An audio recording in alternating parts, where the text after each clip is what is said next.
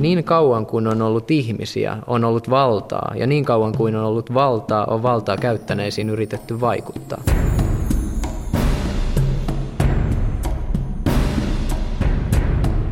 Lobbaus on sitten muodostunut vakiintuneeksi termiksi kuvaamaan yksilöiden tai erilaisten eturyhmien pyrkimyksiä vaikuttaa epävirallisesti päättäjiin. Sanana lobbaus, englanniksi lobbying, juontaa juurensa aikoinaan parlamenttien auloissa ja käytävillä käyskennelleisiin henkilöihin, jotka yrittivät päästä poliitikkojen puheille vaikuttaakseen heidän päätöksiinsä.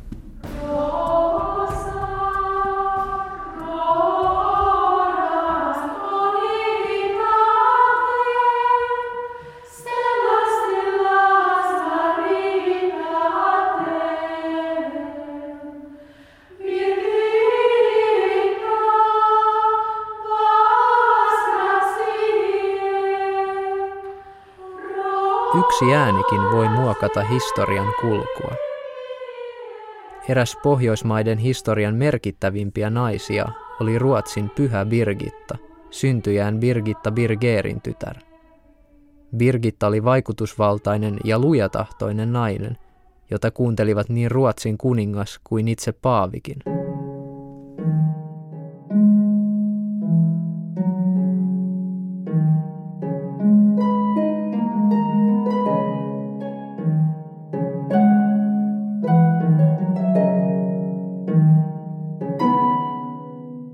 Birgitan arvioidaan syntyneen vuonna 1303 Uplannissa Finstan kartanossa. Hänen syntymästään on kerrottu, että synnyinyönä neitsyt Maria olisi ilmestynyt lähistöllä asuneelle papille ja ilmoittanut. Birger Perinpojalle on syntynyt tytär, jonka ihana ääni kuullaan ympäri maailmaa. Birgitan kerrotaan myös kohdanneen yhdeksänvuotiaana saamassaan näyssä itsensä Kristuksen – runneltuna ja ristiinnaulitsemisen jäljet ranteissaan.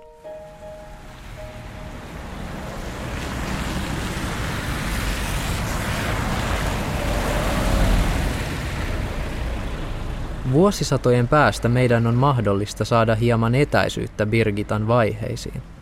Helsingin yliopiston teologian tohtori Päivi Salmesvuori on perehtynyt Birgitan elämään ja perintöön. Salmesvuori on myös tutkinut Birgitan asemaa vallankäyttäjänä. Birgitan varsinainen ura näkijänä alkoi vasta 40 ikävuoden tienoilla. Salmesvuoren mukaan pyhimykseksi nouseen naisen lapsuutta sovitettiinkin myöhemmin vastaamaan tämän elämän työtä. Kun kysymyksessä on pyhimys tai tällainen, mä käytän tämmöistä termiä kuin elävä pyhä, eli ihminen, jota pidettiin, joku hän oli elossa mahdollisena pyhimyksenä, hyvää pyhimysainesta, niin hänelle alettiin rakentaa sopivaa lapsuutta ja menneisyyttä. Näin Birgitankin kohdalla tehtiin. Eli sitten kun Birgitta oli kuollut, niin alettiin kirjoittaa elämäkertaa, pyhimyselämäkertaa. Se vaadittiin aina, aina tätä kanonisaatiota varten. Ja sitten alettiin koota ihmetekoja, mitä tämä kuollut pyhä sitten vaikutti kuolemansa jälkeen, niin näissä on usein tietty kaava näissä pyhimyselämäkerroissa. Siihen kuuluu tällainen hurskas lapsuus, siihen kuuluu naisten kohdalla usein toive pääsystä luostariin, neitsyyden säilyttämisestä. Ja näin Birgitallekin on tehty. Ja joskus aika surutta sitten ihmiset tulkitsee, että näin myös oli todellisuudessa. Että se on tietysti hyvin hankala. En, en mä voi esimerkiksi sanoa, että näin ei olisi ollut, että Birgitta ei olisi ollut hurskas lapsi, mutta että nämä on hyvin vahva tämmöinen pyhimyselämäkertamainen piirre, joka tai ei ehkä ole syytä ottaa ihan niin varmana totuutena. Hieman myöhemmin, 1800-luvulla, Birgitta innosti erästä toista lujatahtoista maannaistansa – Ellen Fries oli aikansa huomattavimpia feministejä. Hän oli kirjailija, toimittaja ja Ruotsin ensimmäinen filosofian tohtoriksi väitellyt nainen. 1890-luvulla julkaistussa teoksessaan kuuluisia naisia, Fries kirjoitti auki Birgitan elämää ja tekoja sekä kuvasi tämän ilmestyksiä. Näin hän selitti Birgitan nuoruusaikojen kehitystä. Isältänsä oli Birgitta perinyt vallanhimonsa, äidiltä rikkaan mielikuvituksensa ja sekä isältä että äidiltä uskonnollisuutensa. Ympäristö ja kasvatus kehittivät juuri näitä taipumuksia enemmän kuin muita. Yksitoikkoiselta ja autiolta mahtoi elämä tuntua ruotsalaisessa herraskartanossa siihen aikaan. Finstad oli ruusulehdon ja yrttitarhan ympäröimä lähellä kaunista Björkenjärveä. Kartanon ohitse juoksi pieni joki, jonka rantoja varjostivat lehtevät puut. Siellä täällä aitoja ja kiviperäisiä niittymaita, muuten peninkulman pituisia asumattomia metsiä, joissa petoeläimiä ja lintuja harvoin häiritsi yksinäinen vaeltaja, tahi saaliinhimoinen metsästäjä, vielä harvemmin aseellinen ritariseurue palvelijoineen. Vieraat, jotka kävivät Finstadissa, eivät aina tulleet sinne metsästyksen ja huvien vuoksi. He kokoontuivat toisinaan pitämään vakavia neuvotteluja ja tekemään salaisia sopimuksia, joista isänmaan onni tai onnettomuus saattoi riippua. Tämä valtiollinen elämä, joka niin läheisesti koski Birgitan omaisia, ei voinut olla vaikuttamatta valpasmieliseen lapseen. Valtiollisen elämän tajunta ja isänmaan rakkaus kehittyivät hänessä siten mielikuvitusvoiman ja Jumalan pelon rinnalla. Birgitta oli vanhemmiltaan perinyt myöskin melkoisen määrän oman arvon tuntoa ja uljasta ylpeyttä. Ja tällaisia tunteita tietysti kiihotti isän rikkaus ja mahtava asema. Birgitta kuului Ruotsin rikkaimpiin sukuihin. Hän oli ylhäisaatelinen ja, ja perheensä kautta hänellä oli kontakteja sitten kaikkein rikkaimpiin ja korkearvoisimpiin ruotsalaisiin. Mutta Birgitan mentyä naimisiin nuorena, niin tämän tärkein kontakti ja linkki kuningasperheeseen oli sitten hänen miehensä, puolisonsa Ulf.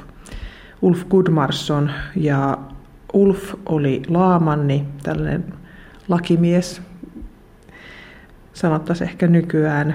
Ja Ulf kuului siihen kuninkaan lähimpään neuvonantajapiiriin ja, ja opasti ja tuki kuningasta ja matkusti muun muassa kuningas Maunu Eerikin pojan kanssa ympäri Ruotsia, koska kuninkaan piti aina välillä tutkailla valtakuntansa tilaa ja itse asiassa osallistua erilaisiin ihan tämmöisiin tilanteisiin, joissa piti päättää maanomistuksesta tai päättää jotain, joistain riidoista, kiistoista, niin siinä tarvittiin sitten laki miehen Laamanin apua. Pirkitta joutui osin ehkä sattuman kautta sinne hoviin ja sitten siihen osuu ähm, iso asia Birgitta elämässä, joka löytyy rivien välistä lähteistä, että hänen viimeinen raskautensa, tai oikeastaan se synnytys, oli tosi vaikea. Birgitta luuli, että hän kuolee. Että hänelle iski tosi vahva kuolemanpelko. Ja tämä kuolemanpelko, se synnytys lopulta päättyi onnellisesti, mutta tämä kuolemanpelko näkyy sillä rivien välissä, välissä Pirkitalla ja Pirkittaa koskevissa lähteissä. Ja, ja sieltä löytyy näyttää siltä, että tässä alkaa sellainen kehitys, että Birgitta ei halua enää harrastaa seksiä, eli hän ei enää halua lapsia selvästikään, mikä tämä kuoleman pelko selittäisi sitä hyvin. Ja samalla sitten tämmöinen hengellinen puoli alkaa herätä ja syventyä Birgitassa, että hän sitten haluaa elää miehensä kanssa selipaatissa, mikä tietysti siinä aikana on lähes ainoa ehkäisykeino myös sitten, että niitä lapsia ei tulisi. Mutta sitten tämä, tosiaan tämä hengellinen elämä sy- syvenee ja kuningaspariin päin se näkyy sitten tällaisena, että he ehkä keskustelee enemmän myös, myös tuon puoleiseen liittyvistä asioista. Birgitta ja hänen miehensä käy tässä välissä pyhiinvaellusmatkalla Espanjassa. Kun he tulee takaisin, Birgitan mies kuolee ja sitten tämä Birgitan varsinainen näkijän ura lähtee käyntiin tämän leskeytymisen myöntä. 12. päivänä helmikuuta 1344 nukkui Ulf Herra kuolon uneen. Hänet haudattiin ilman minkäänlaista maallista loistoa sistersiläismunkin puvussa. Se oli ollut hänen tahtonsa. Birgitasta tulee kuuluisa ainakin paikallisesti tämmöisenä näkijänaisena. Ja kuningas Maunu kiinnostuu. Saattaa olla, että, tämä, että, se ei, että Birgitta ei niin alun perin lähtenyt ajaa jotain asioita nyt suoraan kuninkaaseen päin, vaan, vaan kuningas, joka huomasi, että nyt onkin tässä tämmöinen pyhä nainen, ja Birgitta oli pystynyt vakuuttamaan, että hän on, näkee jumalallisia näkyjä, niin kuningas pyysi Birgittaa katsomaan tai kysymään, mitä Jumala hänestä ajattelee, eli kuninkaasta. Tämmöinen tilausnäky. Ja häneltä löytyy sitten sellainen mahtava ilmestys, jossa maalataan, millainen on hyvä kuningas, muun muassa hyvä vartalo.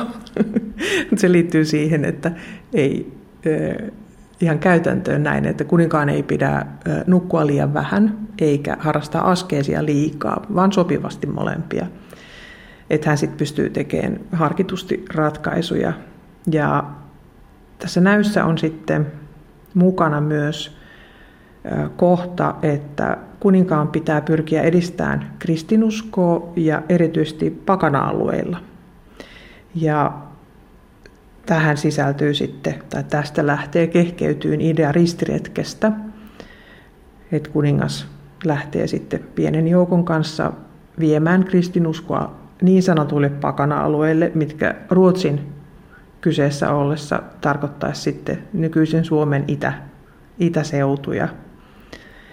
Tällainen kehotus ja sitten tarkkoja ohjeita, miten se ristiretki pitää toteuttaa. Tämä on sellainen varmaan tunnetuin ja, ja isoin asia, mitä Birgitta sitten lähti ajamaan, mutta että se lähti tämmöisestä tilausnäystä, ehkä hän inspiroitui tästä kysymyksestä ja sieltä tosiaan tuli aika paljon sitten kohtia, mitä kuningas voisi tehdä ja miten hän elämäänsä voisi muokata ja toteuttaa sitten tätä jumalallista ideaa.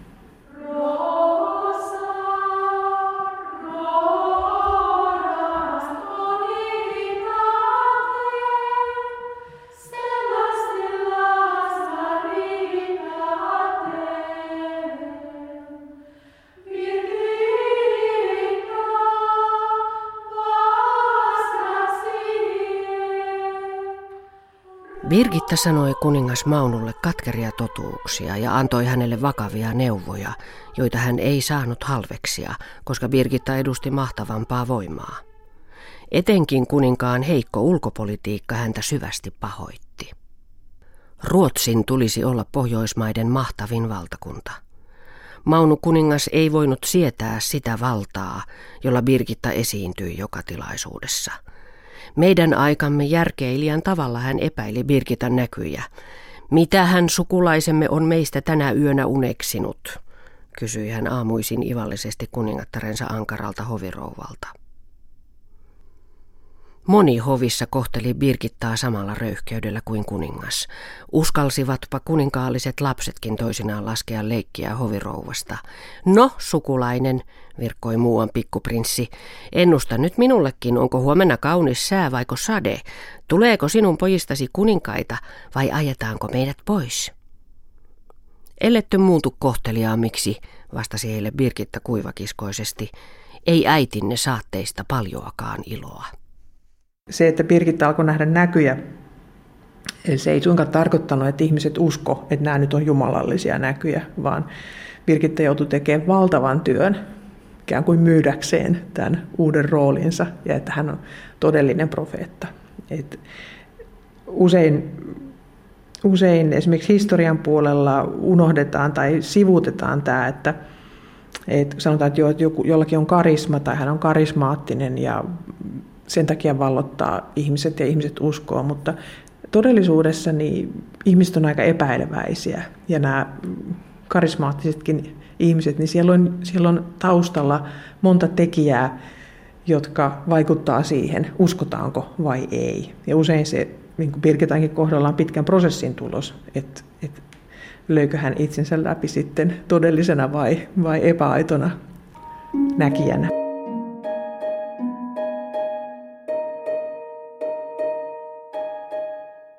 Niin, mihin Birgitan sitten aika merkittäväksi kasvanut arvovalta hovissa, niin mihin se sitten perustuu? Mitä meidän ajasta voi olla vaikea ymmärtää, niin on tämä uskonnon ja varsinkin tuonpuoleisuuden todesta ottaminen. Että ihmiset oikeasti ajatteli, että voi joutua helvettiin. Tai jos hyvin käy, niin kiirastuleen, koska kiirastulessa ollaan vain tietty aika. Sieltä edetään sitten taivaaseen. Et, et, et sinne päästään kiirastuleen, ei jouduta. Mutta mut tämä oli niin taivas helvetti ja kiirastuli hirveän vakavasti ihmisten mieliä koskettavia asioita. Ja se ei tarkoita, että kaikki esimerkiksi olisi ollut jollakin lailla nielassu kristinuskon totuudet mukisematta. Paljon oli epäilijöitä ja sellaisia, jotka ei nyt ihan ajatellut niin kuin kirkko opetti, mutta, mutta silti kuoleman todellisuus ja ajatus, että sen jälkeen on jotain muuta kuin ei mitään, niin se on yksi, mikä vaikutti varmaan todella paljon siihen, että, että Pirkitta sai kuulijoita ja, ja seuraajia. Ruotsin kuningas Maunu Eerikin poika oli yksi, joka otti Birgitan puheet vakavasti. Kuninkaan näkökulmasta uskonto kiinnosti varmaan yhtäältä juuri tästä syystä, että hän oli huolissaan sielunsa pelastuksesta, eli ei väheksynyt kristiuskoa tai, tai kuoleman jälkeisiä asioita, eikä myöskään sitä, millainen maine hänestä jää sitten aikanaan. Tämän pyrki, kuningas pyrki toimiin tämän puolesta. Poliittisesti kuningasta kiinnosti varmasti esimerkiksi oikeasti, että kertooko Pirkitta nyt jotain asioita, joista on hyötyä valtakunnan politiikassa. Että idän ristiretki oli vähän tällainen, että sinne lähdettiin varmasti vähän siinä mielessä, nyt Jumala on meidän puolella, että semmoinen aikamoinen hypetys saattoi olla siinä alkuvaiheessa, kunnes se sodan todellisuus sitten iski kunnolla, kunnolla vastaan. Et kyllä musta tuntuu, että kuningas esimerkiksi käytti Birgittaa yhtä hyvin poliittisiin tarkoituksiin, että milloin Birgitan ajatukset sopii erittäin hyvin hänen tavo- tavoitteisiinsa, jotka saattoi olla vaikkapa jonkun maa-alueen hallintaan liittyviä, niin hän käytti niitä hyväkseen. Mutta mä en tiedä esimerkiksi, että pystyykö niitä ihan erottaa sitten, sitten jotenkin reilusti tai rehellisesti tai tarviiko niitä erottaa. Ne kietoutuu kyllä toisiinsa, uskonto ja politiikka. Kuninkaalle annettu tilaus näkyy, eli oman aikansa tulevaisuusselonteko, piti sisällään myös ulkopoliittisia tavoitteita. Birgitan lobbauksen tuloksena Ruotsissa alettiinkin 1340-luvun puolivälissä valmistella ristiretkiä itäiseen Suomeen ja Venäjälle, eli tuolloiseen Novgorodiin.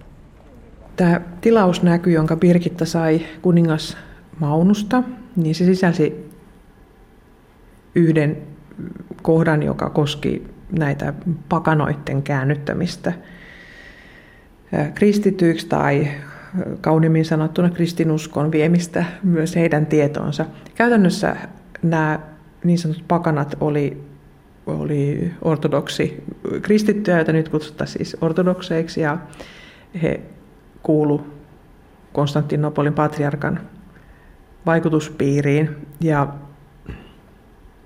Birgitta kehotti lähteen tällaiselle täysin niin kuin kristilliselle ja hyvää tarkoittavalle ristiretkelle, jossa myöskään ei saa olla hirveän montaa tai isoa sotajoukkoa mukana. Koska Jumala on mukana, niin ei tarvita hirveän paljon sotaväkeä. Birgitta lupas myös, että neitsyt Maria on Maunu Eerikin pojan erityinen suojelija. Ja kun oli kyse tästä, että miten Birgitta sai ihmisiä ikään kuin vakuuttuun tai mihin se arvovalta perustui, niin, niin tässä tämä Mariaan liittyen Birgitta sanoi, että Maria adoptoi Maunu Erikin pojan, että tästä tulee ihan kuin hänen oma poikansa, eli siis tavallaan Kristuksen velipuoli, niin tässä on mukana sellainen imartelu ja suostuttelu, joka on hirveän tärkeää myös, jotta saa viestejä perille, että saa tämän vastaanottajan, että tässä tapauksessa Mauno Eri, Erikin pojan mielen pehmenemään ja todella tämmöiseksi vastaanottavaiseksi, että myös, myös siinä tulee tämä, että hänellä, hänet on valittu erityisesti. Hän on Neitsyt Marian suojeluksessa ja eri, erikoisihminen. Me tiedetään, että, että kuningas Maunu varusti, varusti miehiä lähteen kohti itäistä Ruotsin maata, eli, eli tänne Novgorodiin päin. Ja hän oli itse mukana retken alussa. Tämä kesti vuosia, tämä koko prosessi. Birgitan ohjeiden mukaan sillä retkellä piti olla taitavia teologeja. Ja Birgitalla oli myös tällainen ohje, että ei saa käyttää niin sanottua miekkalähetystä. Hän ei käyttänyt tätä sanaa, mutta tarkoitti, että, että pitää tarjota rauhaomaisesti näille pakanoille, jotka siis kylläkin olivat yleensä kristittyjä, mutta vääränlaisia kristittyjä, niin mahdollisuutta vaihtaa sitten katolisen kirkon uskoon, uskonsa, niin Birgitta sanoi, että pitää neuvotella ja väitellä. Ja, ja sitten sit se, joka häviää, niin se väittelyn, niin se sitten ottaa sen voittajan uskon omaksensa. Ja Mä en tiedä, saiko Birgitta koskaan tietää. Birgittahan lähti, kun tämä idän ristiretki oli käynnissä, niin hän itse lähti Roomaan 1349, eikä palannut sieltä koskaan Ruotsiin enää. Toki sai tietää uutisia Roomaan, myös Ruotsin maasta. Mutta mä en tiedä, saiko Birgitta tietää tätä, että on olemassa sellainen novgorodilainen kronikka, jossa kerrotaan, että todellakin tämä Ruotsin maan hallitsija tulee ja, ja hän haastaakin filosofiseen väittelyyn nämä, nämä sitten nämä it, itämaiset ihmiset ja Itämaan ihmiset ja näitä naurattaa kovasti näitä muita ja he sanoo, että jos haluat väitellä filosofiasta, niin lähde Konstantinopoliin ja siellä on patriarkka. Että he ei suostu tällaiseen filosofis-uskonnolliseen väittelyyn. Mutta tämä kohta menee ihan, tämä kronikan kohta menee ihan yksi yhteen Pirkitä ohjeiden kanssa. Eli näyttää siltä, että kuningas Mauno otti todella vakavasti ja teki niin kuin Pirkitta oli tässä aiemmassa tilausnäyssä kehottanut tekeen. Eli että pitää väitellä ja vasta sitten voi väkivaltaa käyttää tai yrittää miekaavulla sitten voittaa nämä ihmiset.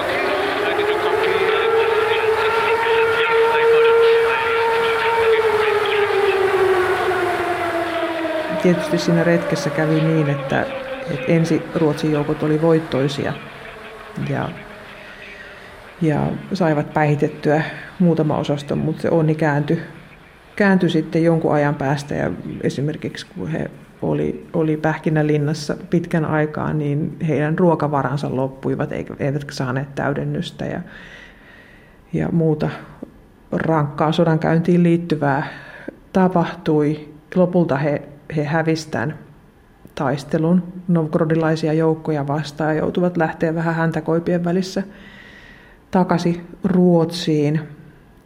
Birgitta kuuli tästä, ainakin tietenkin tästä häviöstä sinne Roomaan ja suuttu kamalasti ja lähetti taas sitten vähän taivaallisia viestejä lähettien välityksellä kuningas Maunulle.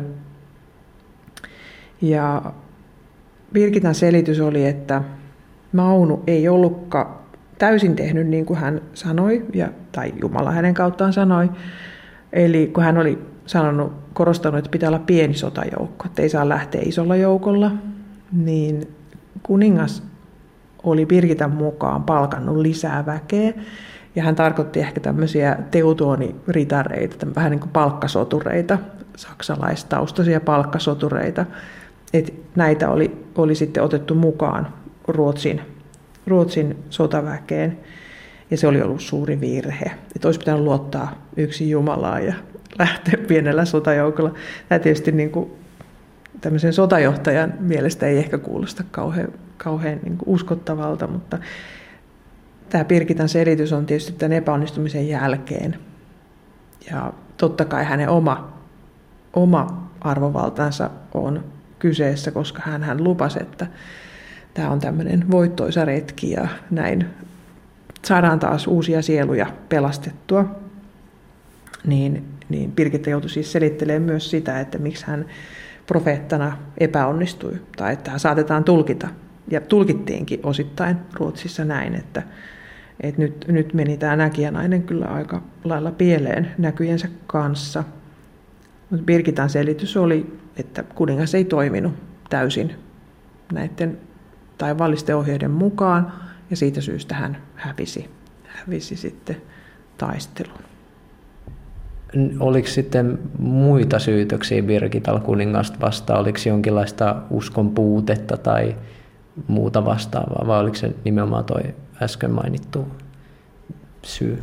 No toi on hyvä, toi uskon puute, että siihen se yhtäältä liittyy nimenomaan, eli että, että kuninkaalla ei ollut tarpeeksi uskoa ja luottamusta Jumalaa kohtaan, ja myöskään tätä Pirkitan ilmestyksen sisältöä kohtaan.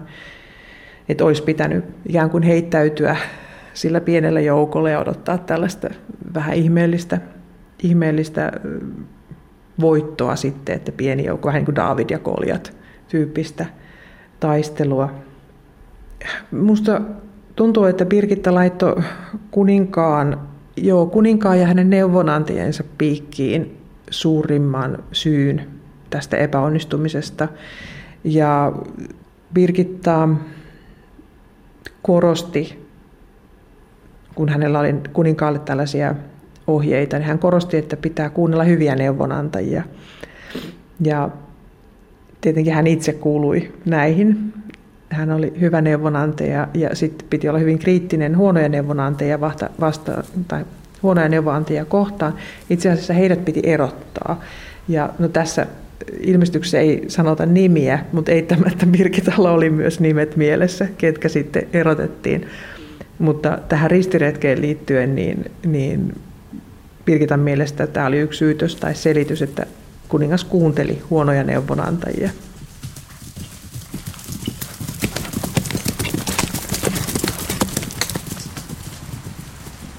Birgitan omat uskonnolliset pyrkimykset sekä radikaalit, jopa feministiset näkemykset ajoivat häntä itseään kuitenkin idän sijasta etelään, kohti Roomaa.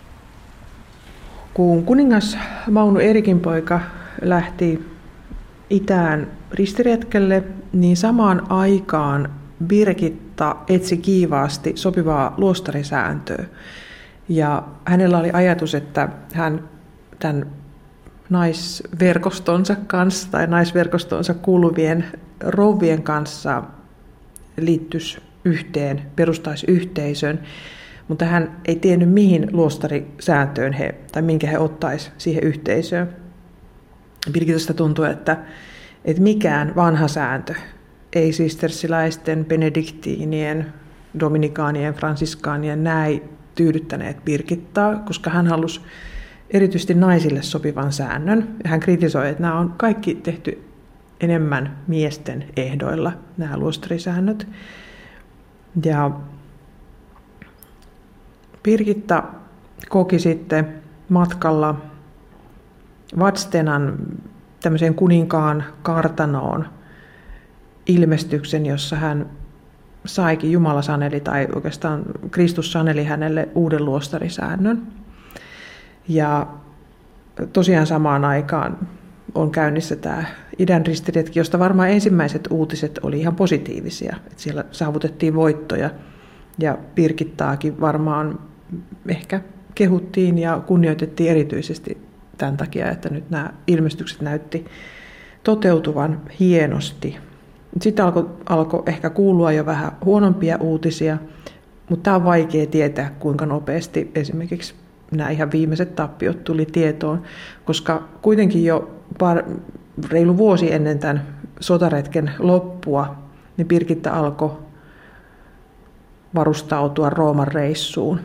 Eli 1349 Birgitta ja, ja hänen läheiset ystävänsä suunnittelivat sitten Roomaan lähtemistä, eli tavoitteena oli olla siellä vuonna 1350 riemuvuonna ja saada paljon aikaa kiirastulessa anteeksi tällä retkellä.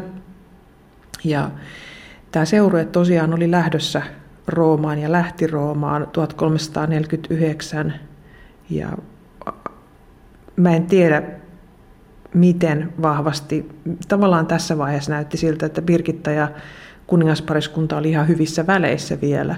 Ja kuningaspariskunta oli tämän Vatstenan kuninkaan kartanon muun muassa testamentissaan merkinnyt näin, että, tai luovuttanut, määrännyt, että, että se pitää lahjoittaa tulevalle luostarille. Se ei ollut tarkkaan sanottu, että se on Birgitan luostari, niin kuin monesti vedetään mutkat suoriksi, mutta että se oli tavallaan korvamerkitty, että se on tämmöisen tulevan luostarin aluetta tai omaisuutta. Mutta Birgitalla oli siis nyt uusi luostarisääntö, jonka hän koki saaneensa Kristukselta.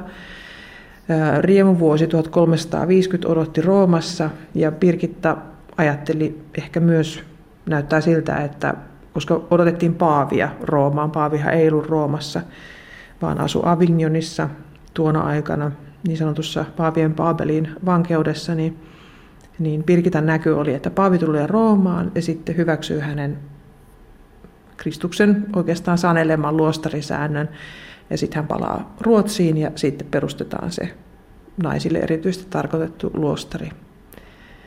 Ja tavallaan ehkä Pirkitta lähti ihan kohtuullisen toiveikkalla mielellä eikä mitenkään niin kuin häntä koipien välissä Ruotsista Roomaa.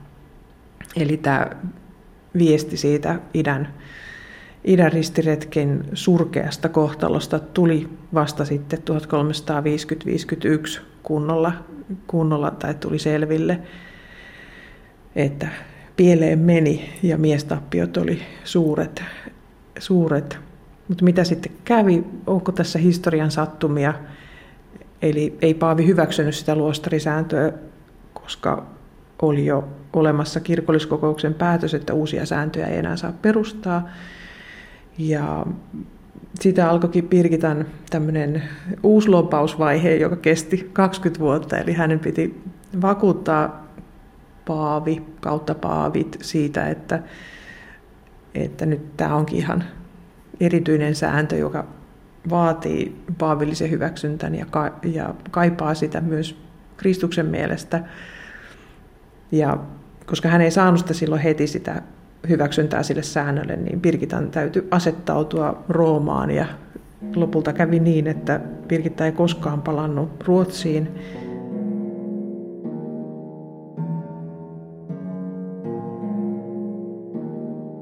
Birgitta kuoli lopulta Roomassa heinäkuussa 1373.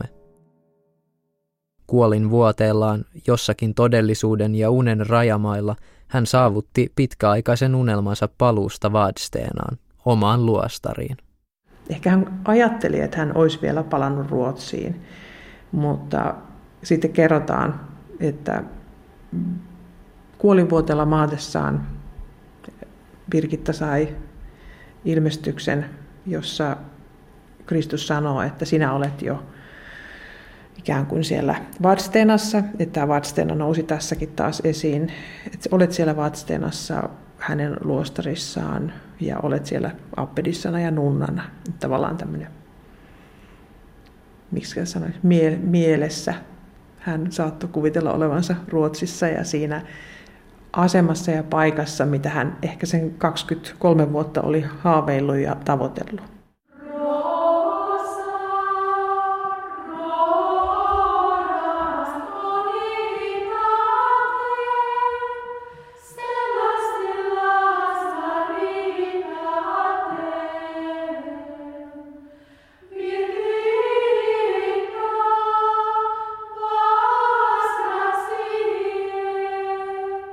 Birgitan ääni resonoi tänä päivänäkin esimerkiksi Suomen Turussa. Hirvensalon taidekappelissa pidetyssä Vesperissä kuultiin Turun Birgittalaisluostarin nunnien laulua. Markku Vähätalo ja Verna Paloheimo Birgittalaissisarten ystävät rystä ovat vaikuttuneita Birgitan vahvasta näkemyksestä. Niin mikä on teidän mielestänne sitten Birgitan pitkäikäisen maineen, mikä on sen taustalla? Yksi asia varmaan on se, että Birgitta oli pohjoismainen pyhimys. Niin kuin tiedämme, niin niitä ei kovin monta ole. Hän on yli 1300-luvulla ja hän oli niin mahtava nainen, että hän meni Roomaan määräämään Paavilille, mitä hänen tulisi tehdä. Ja sitä naiset eivät niin aikoina erityisemmin tehneet.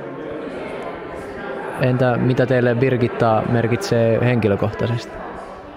Sanottako näin, että Birgitta perusti sääntökunnan, joka on elänyt 700 vuotta. Ja se sääntökunta vaikuttaa Pohjoismaissa ja se vaikuttaa myös Turussa. Ja nunnien hurskaus tekee ulkopuolisen aika vahvan vaikutuksen ja se, se minua on kiehtonut. E, entäs teille? Henkilökohtaisesti. Se onkin vähän vaikea. no, hän on nimenomaan läheinen, koska hän oli äiti, mä olen äiti. Hän oli pohjoismainen nainen. Ja hän todella rohkeasti toteutti elämässään sitä, mitä hän piti oikeana ja, ja omana tehtävänään. Päivi Salmesvuoren mukaan Birgitta oli oman aikansa palavasieluinen aktivisti. Birgitta leimaa hirveän vahva tämmöinen äh, vahva missio tai visio tai äh, halu saada kaikki ihmiset pelastumaan. Et, et ihan pähkinänkuoressa niin hän oli maailmanparantaja. Ja nimenomaan niin, että sielut, yksikäs sielu ei joutuisi kadotukseen. Ja tämä on ihan määräävä voima tai piirre Birgita haluissa tai toiveissa, että kaikki mitä hän tekee, niin kietoutuu jollain lailla siihen, että hän, hän haluaa, että ihmiset ei joutuisi helvettiin, vaan pääsisi taivaaseen. Ja hän oli, käytännössä tämä näkyy niin, että hän ei kaihtanut kertoa ihmisille, miten näiden pitää muuttaa elämäänsä, jotta he sitten pääsevät taivaaseen. Kirkon miekka on hylätty ja sen sijalle otettu rahasäkki, jonka toinen pää on avoin ja toinen pää niin syvä, että mitä hyvänsä sinne panettekin, ei se koskaan saavuta pohjaa, eikä säkki koskaan tule täyteen. Tämä säkki on saituus, joka menee yli kaiken määrän, ja joka on nyt tullut niin mahtavaksi, että valtiuden herraa hyleksitään. Jos tämän ajan papit ottaisivat minun kymmenen käskysanaani ja yhdistäisivät ne yhdeksi sanaksi, niin mitä muuta olisi tämä yksi sana kuin ojenna tänne kätesi ja anna rahoja. Kuinka tietoinen Birgitta oli poliittisesta vallastaan? Tuo on vaikea kysymys, että kuinka tietoinen Birgitta oli poliittisesta vallastaan. Juuri tämä tämmöinen tilaus näkyy, jossa Birgitta erityisesti katsoo, että mitä taivaan puolella ajatellaan kuninkaasta, niin, niin se on niin runsas ja pitkä. Siinä on muistaakseni yli kymmenen kohtaa, että välillä sitä lukiessa tulee mieleen, että onko tässä nyt Birgitta suorastaan juopunut tällaisesta voimantunnosta tai, tai roolistansa, että hän välittää korkeimmalle hallitsijalle näitä, näitä jumalallisia totuuksia. Toisaalta saattaa olla näin, mutta sitten jos mä ajattelen, että miten Birgitta tästä kehkeytyi ja miten hän suhtautui vaikkapa Roomassa ollessaan poliittisiin, yhtä hyvin ma, politi- poliitikkoihin kuin sitten kirkollisiin vaikuttajiin, niin hän oli kyllä aika samansuuntainen ja suoraviivainen ja, ja hänestä hänellä oli se asema, josta pystyi sanoa, miten näiden ihmisten tuli elää ja miten heidän tuli korjata käytöstänsä.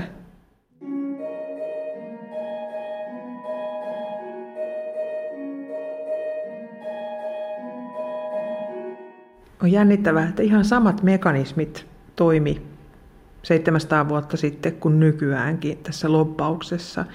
Että tämän esimerkiksi poliitikon joko pitää olla jotenkin herkkäuskonen tai sitten tämän, tämän lobbaajan näkijä, naisen tai ihmisen pitää vakuuttaa tämä poliitikko, että et saa sanomansa kuulluksi. Eli tämä niin Birgitta joutui rakentamaan auktoriteetin itsellensä. Mä määrittelen tämän auktoriteetin siten, että se, jolla auktoriteettia, sitä kuunnellaan. Ja kautta aikojahan naisilla ei ole ollut tällaista asemantuomaa auktoriteettia, vaan Birgittakin haki sen taivaallisen auktoriteetin kautta.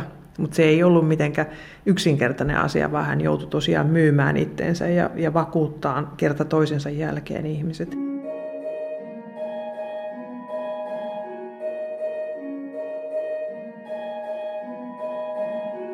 se Birgitan uskonnolla tai uskonnon käyttö siinä, että hän sai ihmiset tekemään niin kuin halus, niin siihen yhdistyi kyllä myös tietyllä tapaa asiantuntemus. Että täytyy tietää monesta asiasta ja Birgitta tiesi ihan monesta tämmöistä käytännön asiasta ja poliittisesta asiasta myös. Että hän pystyi tavallaan asiantuntijuudella ja tällä uskonnon yhdistelmällä vakuuttaa ihmisiä. Ja näissä tämmöisissä, jos mä ajattelen loppausta nykyään, ja vaikka talousasioissa, niin varmaan se kaikkein tärkein vakuuttamisen keino on nimenomaan, että olisi hirveän, pystyisi osoittamaan, että on asiantuntija tai tietää asiasta ehkä jopa enemmän kuin se, jota sitten lobataan. Mutta kyllä tällainen uhkakuvien maalaaminen on sitten kyse pörssiromahduksesta, kurssien heilahtelusta, esimerkiksi nyt kun oli tämä USA-velkakattokriisi, tai sitten ilmastonmuutos, kohta hukutaan kaikki meren alle, niin kyllähän tätä käytetään just sellaisena pelotteena. Eli ehkä se kiteytyy just tähän niin kuin pelolla vaikuttamiseen, uhkakuvalla vaikuttamiseen. Ilmastonmuutoksen kohdalla se on varmaan, olisi, niin kuin itse ajattelen, syytäkin ottaa todesta. todesta. Pörssikursseista en voi sanoa olevani asiantuntija, mutta että, tietysti toivoisin, että ei ihmiset, kukaan ei olisi pörssikurssien vallan alla.